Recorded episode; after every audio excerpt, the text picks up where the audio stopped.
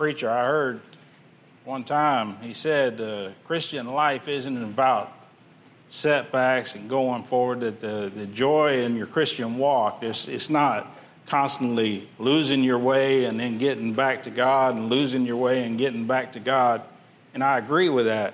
Our walk shouldn't be that. Our walk ought to be stable. It ought to be with God every day, with God in prayer, with God in meditation, with God in His Word, like a tree planted by the rivers of water. And that's why we go with that here.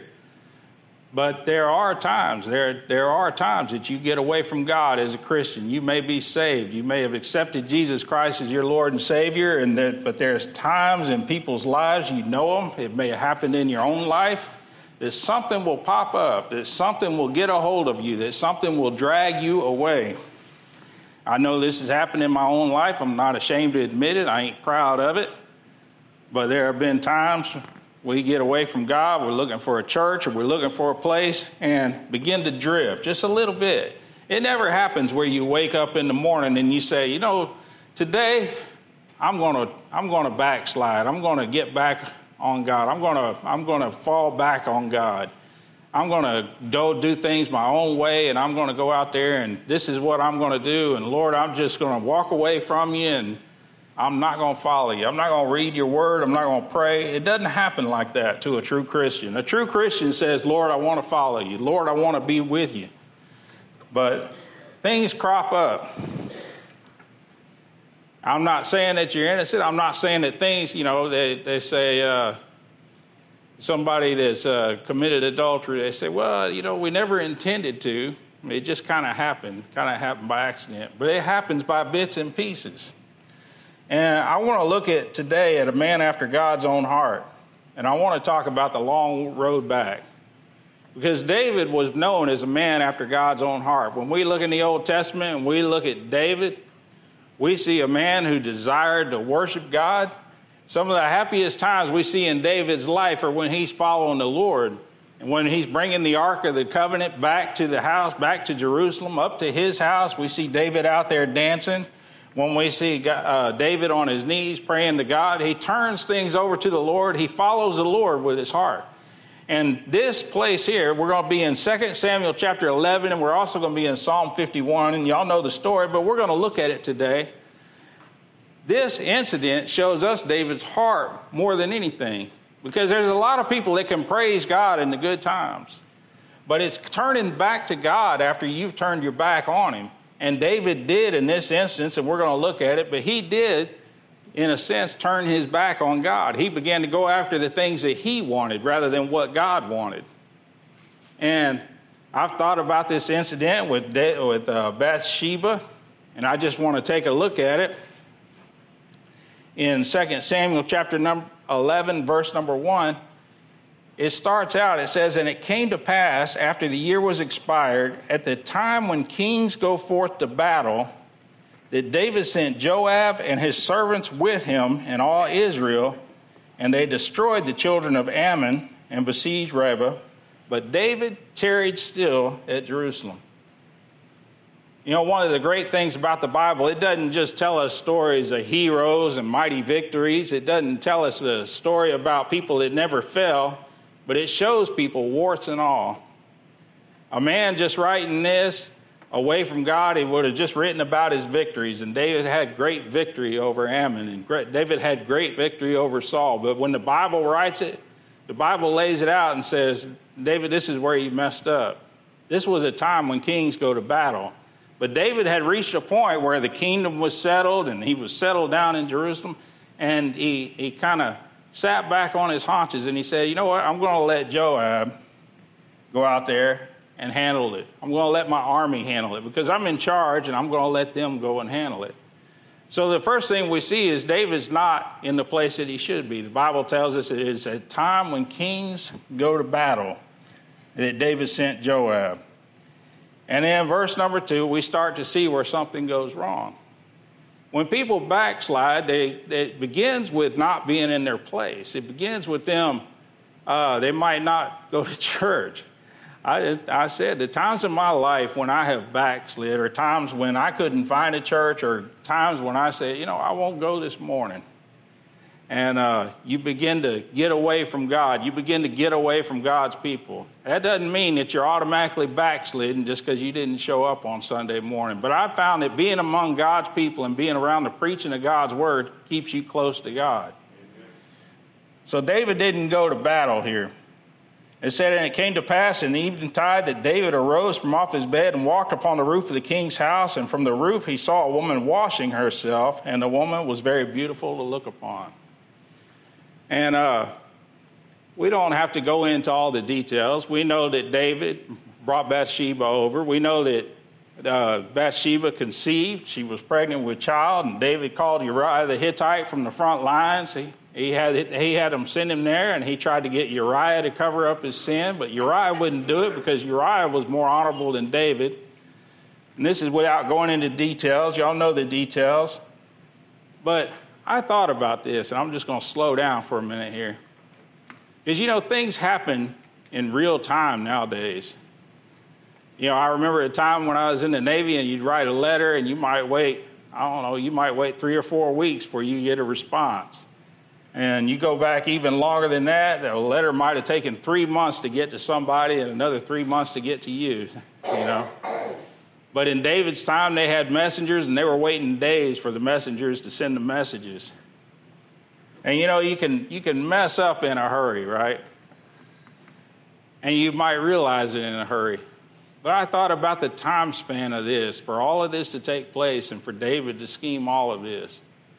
His heart had gotten away from God. He, he wasn't thinking about God. I don't think he was looking to stab God in the heart or to get away from him. All he saw was a beautiful woman. And all he saw was somebody he wanted. And then when he found out she was pregnant, all he could think of was, well, I'm the king. We, we don't need this scandal getting out. And he, he begins to cover it up. He tries to find a way to cover it up. And when he's not able to do that, he finds another way to cover it up. And you know, sin's kind of like that. It starts out on this end of the scale. It starts out with just a word, it starts out with a look, it starts out with a discussion. And then after a little while, it'll slide over to this. And then after a while, it'll slide over to that. Times you, you see someone that gets away from God at first, it, you know, they'll start, well, you know, I just, I, I don't need to read today, or I don't need to, I, whatever it is, there's any number of things that will begin to pull you away from God because the devil has no end of devices for it. And he'll draw you away of your own lust. He'll draw you away of the thing that you think you have conquered. And he'll put he'll say, "Yeah, see this little chink in the armor here? He'll pull you away." And David over time, these are all conscious decisions that he makes. And all of these decisions over time, he's not thinking about God. He's just thinking about what he needs to do next, what he needs to do next. And he begins to get pulled further and further away until we reach the point over here in verse number in chapter number 12 where Nathan the prophet comes up to him and he gives him the parable because God's given a message, so he gives the king a parable. And through this parable, David condemns himself. Uh, chapter number 12 And the Lord sent Nathan unto David, and he came unto him and said unto him, There were two men in one city, the one rich and the other poor. The rich man had exceeding many flocks and herds, but the poor man had nothing save one little ewe lamb, which he had bought and nourished up, and it grew up together with him and with his children. It did eat of his own meat and drank of his own cup and lay in his bosom and was unto him as a daughter. Now he's obviously given a parable that, resemble, parable that resembles Uriah the Hittite. He had one wife. David had many wives that he had acquired over the years. He said, But the poor man had nothing. And verse number four, and there came a traveler unto the rich man, and he spared to take of his own flock and of his own herd to dress for the wayfaring man that was come unto him, but took the poor man's lamb and dressed it for the man that was come to him.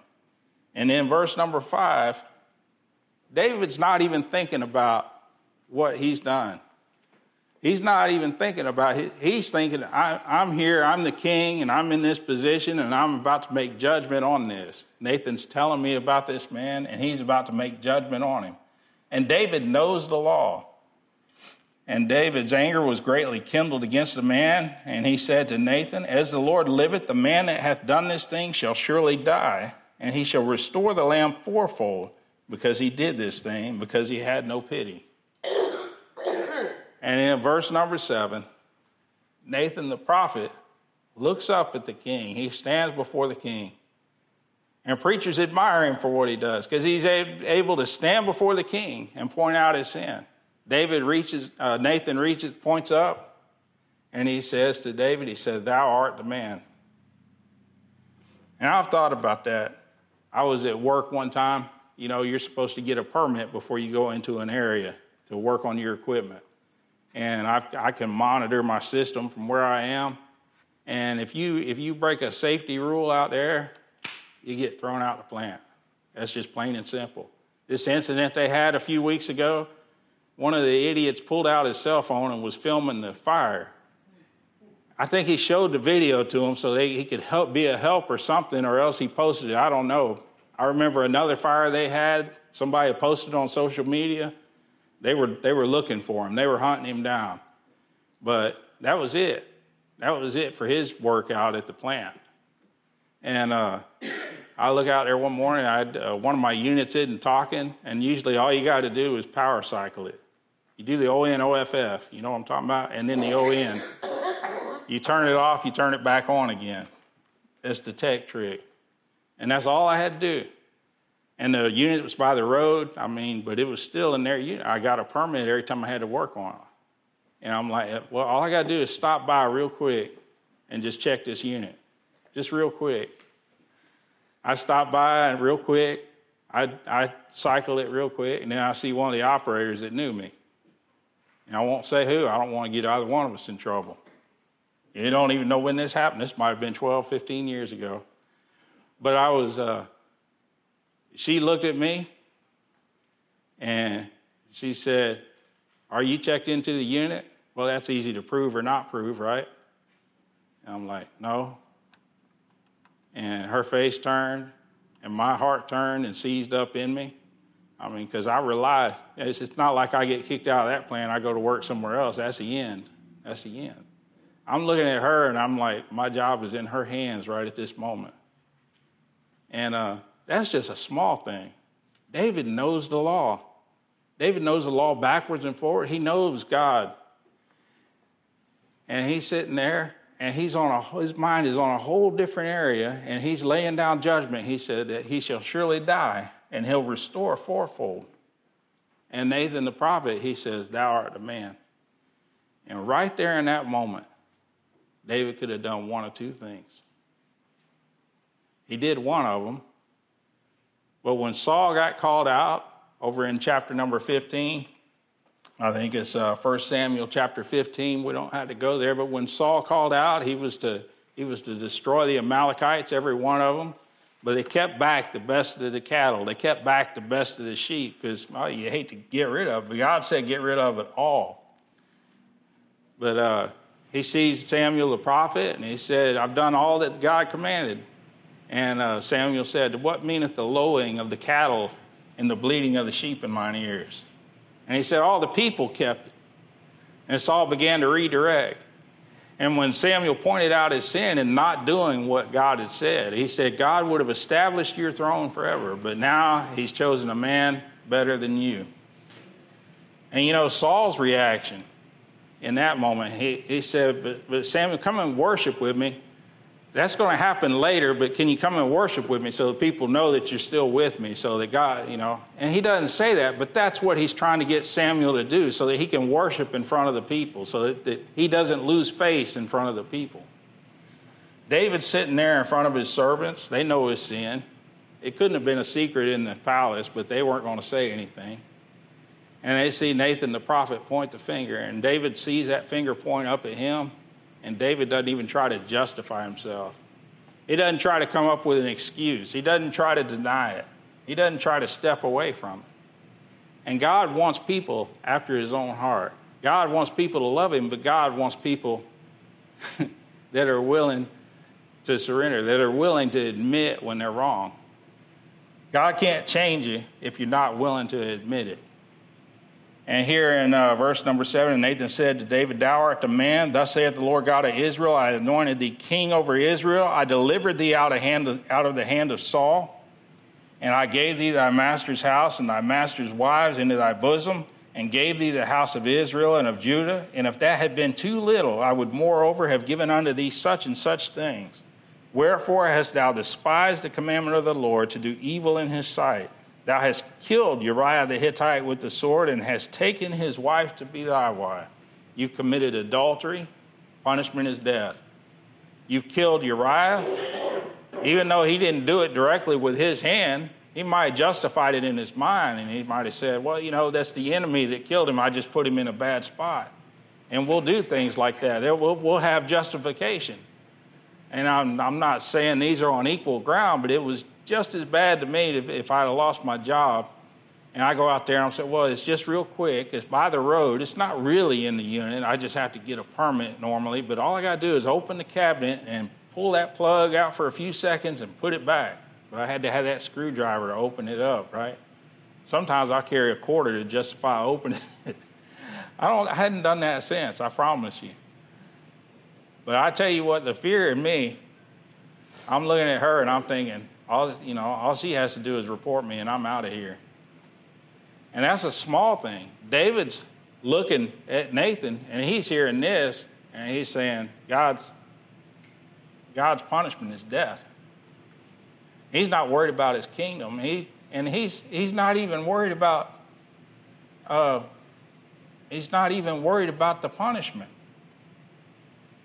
We find out in Psalm 51, and we're going to go there in a minute, but David's concern is that he has sinned against God.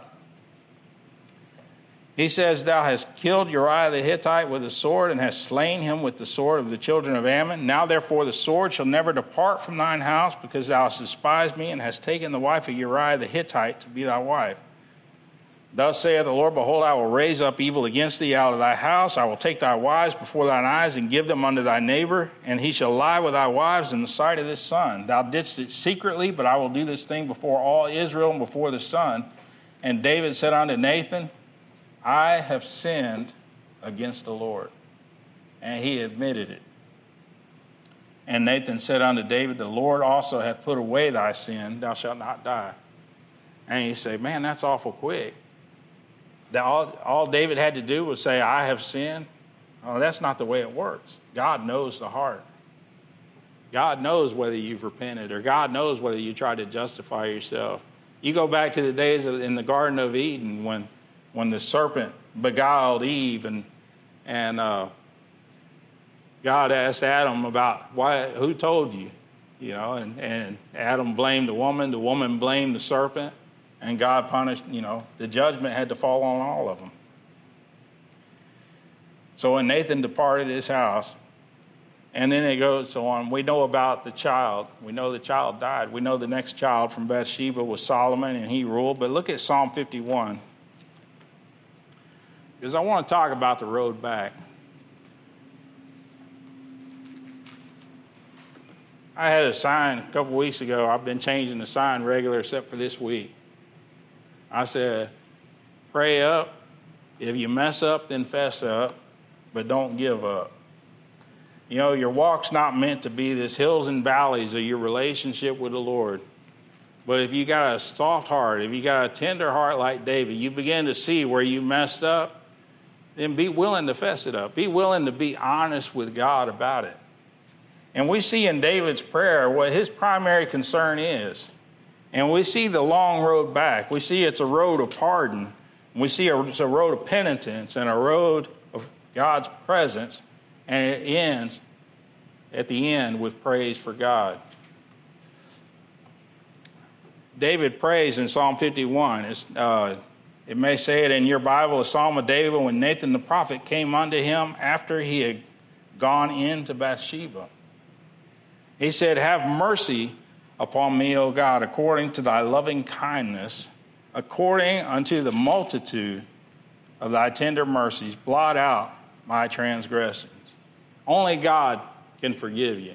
You can't work your way back at that moment, I'm standing out there, and I, this is kind of, I feel like it's a weak illustration, but it, man, it's the last time I remember my heart being struck with, man, I am, my whole life is about to change right here in this moment. But I was at that woman's mercy, and she kind of gave me some grace. And I tell you what, I go and get, I get my permit every time. I don't even think about it. I just do it. Sometimes it takes longer to do the permit than it does to do the actual work, but I'll do it. But he calls out to God. He said he's calling out to God for forgiveness. He's not making a deal. You know, there's a lot of people that'll make a deal with God. Man, I'll get into church, Lord. I'll, I'll donate a tenth of all that I make. I'll do this and I'll do that if you'll just do this for me. David calls out on God's mercy. He says, Have mercy upon me, O God, according to thy loving kindness, according to the multitude of thy tender mercies, blot out my transgressions. God's the only one that can forgive sin. He says, Wash me thoroughly from my iniquity and cleanse me from sin. So it starts out with pardon. Your Christian walk starts out with pardon. The Bible says all have sinned and come short of the glory of God, and the wages of sin is death. There's a lot of people that reach that moment it's kind of like Nathan the prophet standing in front of him says, Thou art the man. I don't know if y'all remember when we were looking at Way of the Master, I stopped it on this one section of the video. You see, he's talking to the girl, he's witnessing to her, and she's making jokes and things like that. But then all of a sudden, and you can pause it and you can see that moment and you can see it in her eyes. And you, I think she's standing before the judgment seat right there. And you see it stricken in her eyes and her whole demeanor changes because in that moment she realizes I have broken God's law and I'm condemned. I'm the one that's condemned. Yeah, I'm going to hell because if people can walk around, they can justify themselves. They can say, well, if I work hard enough, and they say, well, I just believe my good works outweigh my bad works, then I can make it into heaven. And you can justify yourself. Well, that unit, that's by the road. That's not really in the unit or, or uh, David. Well, the, you know, it was the enemy that killed Uriah. We can always justify things in our own mind. Job had said, If I justify myself, mine own mouth will condemn me. But uh, he, doesn't, he doesn't justify himself, he calls out to God for pardon. The first step of being a Christian is to understand that you've sinned and broken God's law. And it is God that gives the forgiveness. It's the righteousness of Jesus Christ. Verse number two Wash me thoroughly from mine iniquity and cleanse me from my sin. And our walk is Jesus Christ that cleanses you. You can try to purify yourself. You can say, Well, I'll do better, I'll do good. And you should. There's things that you need to put aside when you get saved. There needs to be a change in your life. But there comes time when you get dirty. It's Jesus Christ that cleans you up and purifies you. It's drawing close to Him. And then there's penitence. He says, verse number three, For I acknowledge my transgressions, and my sin is ever before me. Against thee and thee only have I sinned. The dictionary says that the penitent is one that repents of sin, one sorrowful on the account of his transgressions. There's a lot of guys, when they get caught doing a crime, they get put in jail, they're sorry they got caught. They have no guilt about what they did. They have no problem with who they hurt or the lives that they damaged. They're sorry that they got caught. David could have been sorry that he was caught. Oh man, look what God's going to do to me. I'm sure that he saw the judgment coming and he, he knew that God would follow through on it. But his concern when we look in Psalm 51 is his relationship with the Lord. He says, He's penitent. He says, I acknowledge my transgressions and my sin is ever before me. There's a lot of people that won't admit that they're a sinner. They won't admit that they've done anything wrong, even though the law points them to it. He says, Against thee and thee only have I sinned and done this evil in, the, in thy sight, that thou mightest be justified when thou speakest and be clear when thou judgest. David realizes that even though he did, the harm was uh, Uriah died because of his sin, Bathsheba was dishonored because of his sin. His sin also was it was against God. He said, "Against thee and thee only have I sinned." And you need to understand that just because you do good here and do bad over there, it's God's law that you're breaking. You're the one. He, he's the one that will stand in judgment of you. He said, Behold, I was shapen in iniquity, and in sin did my mother conceive me. The Bible says in the New Testament, all have sinned and come short of the glory of God. There is none righteous, no, not one. He said, Behold, thou desirest truth in the inward parts, and in the hidden part thou shalt make me to know wisdom. And uh, your relationship with God, most of all, needs to be honest. If you're, if you're struggling with a besetting sin, if you're struggling with anger, if you're struggling with jealousy, or if you're struggling with something, you need to be honest with God about it. There's so many people that'll bury that and, and they'll be pious when they're around God. I've talked about that effect where somebody will get, oh, you're a preacher, and then all of a sudden their language will clear up, you know, because that's what you're seeing on the outside. But be honest with God in the inward parts. David was a man after God's own heart, not because he was pure and right and everything that he did, but because he constantly sought God's way. He wanted his relationship with God. He said, Behold, I was shapen in iniquity. Uh, verse number seven Purge me with hyssop, and I shall be clean. Wash me, and I shall be whiter with snow, whiter than snow. That hyssop is what was dipped in the blood and then put on the doorpost when they were in Egypt. And God saw that blood and passed over. And David saying, Wash me with hyssop, and I shall be clean. If God cleans you, you'll be clean. He said, Make me to hear joy and gladness, that the bones which thou hast broken may rejoice. Hide thy face from my sins and blot out all mine iniquities. And create in me a clean heart, O God, and renew a right spirit within me. If you've gotten in a place where you're away from God, and I've been there, you've gotten in a place where, where God just seems at a, a distance. Everything is just a memory. That relationship that you have with the Lord is just a memory. And you think about this for your loved ones too, what they're going through. But that relationship is just a memory. You remember walking close to God, you remember praying on your knees, you remember reading the Bible, and it would kind of sting and you go, oh, I need to fix that. But now you're reading the Bible and you look at it and you say, man, that's me that's condemned. You've gotten so far away from God. And that's what happens to people. They get so far away from God, it's hard to even look at the, it's hard to even hear the preaching. It's hard to even hear the Word of God because it's so convicting. But he says, Make me to hear joy and gladness, that the bones which thou hast broken may rejoice. That's the point when you're drawing close to God. When He shows you something and you don't reject it outright, you don't say, Well, I just believe a loving God. But you rejoice that God's showing you something. This is going to draw me closer to the Lord. He says, Hide thy face from my sins and blot out all mine iniquities. Create in me a clean heart, O God, and renew a right spirit within me. And then he prays for God's presence. He says, Cast me not away from thy presence, and take not thy Holy Spirit from me. And it's by degrees.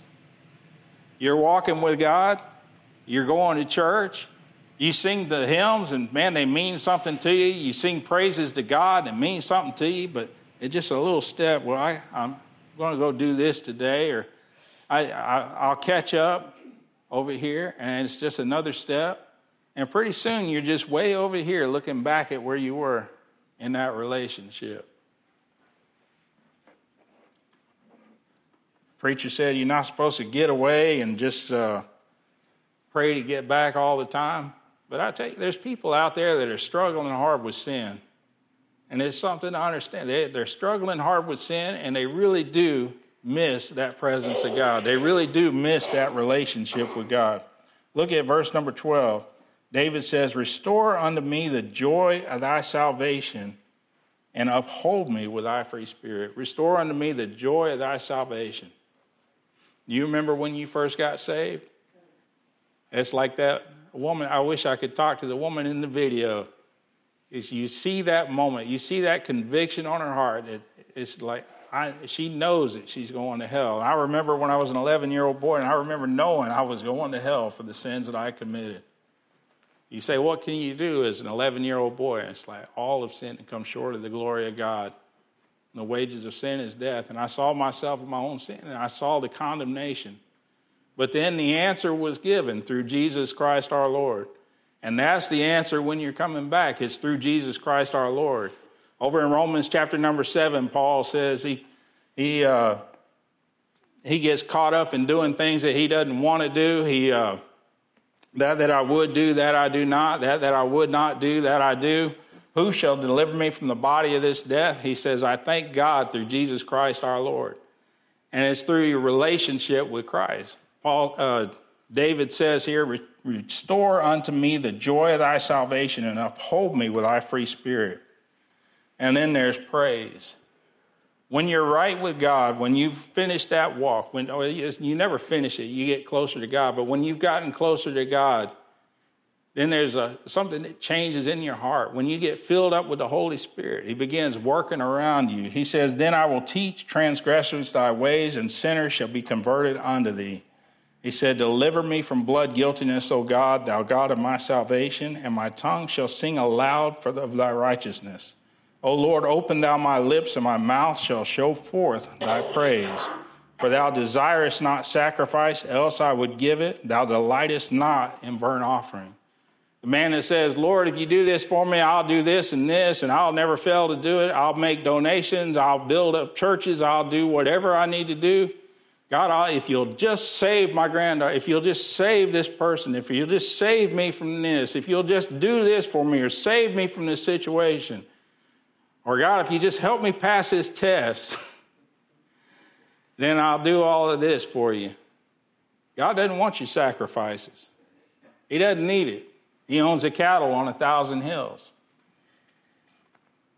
But he says in verse number 17 the sacrifices of God are a broken spirit, a broken and a contrite heart, O God, thou wilt not despise. The broken heart. That's what he wants. It wants you to realize where you are and where how you got there, how that got you there. How's that working out for you? Over in Romans chapter number six, Paul's talking and he, uh, one of my favorite verses, number 11, he says, uh, Likewise, reckon yourselves indeed to be dead unto sin, but alive unto Christ. And he talks about serving sin. You're going to serve somebody, but whoever you serve, that, that's your master. Some people serve sin. And he said, You once did it. And he said, How did that work out for you? Let me get to it. Romans chapter number six. But he says, uh, verse number 17, but God be thanked that you were the servants of sin, but you have obeyed from the heart that form of doctrine which was delivered you. Being then made free from sin, you became servants of righteousness. He said, I speak after the manner of men because of the infirmity of your flesh, for as you have yielded your members servants to uncleanness and to iniquity unto iniquity, even so now yield your members servants to righteousness unto holiness. And this is what I was looking for, verse 20. For when you were the servants of sin, you were free from righteousness. What fruit had you in those things whereof you are now ashamed? For the end of those things is death. But now, being made free from sin and become servants to God, you have your fruit unto holiness and everlasting life. You used to serve sin and you, you were free from righteousness. You could do what you want. But how'd that work out for you? You find out those things only lead to death. But we have the gift of God, eternal life through Jesus Christ our Lord. So, back in Psalm 51, verse 17, the sacrifices of God are a broken spirit, a broken and contrite heart. Oh God, thou wilt not despise. And then he goes on. He says, Do good in thy good pleasure, and unto Zion build thou the walls of Jerusalem. Then shalt thou be pleased with the sacrifices of righteousness, with burnt offering and whole burnt offering. And then they shall offer bullocks upon thine altar. So in Psalm 51, we see David's request for pardon and we see his true penitence. We see his sorrow for his sin, not because he got caught, but his sorrow for what he did. We see his, we see, see his desire for God's presence, and we see him praising God for all that he's done.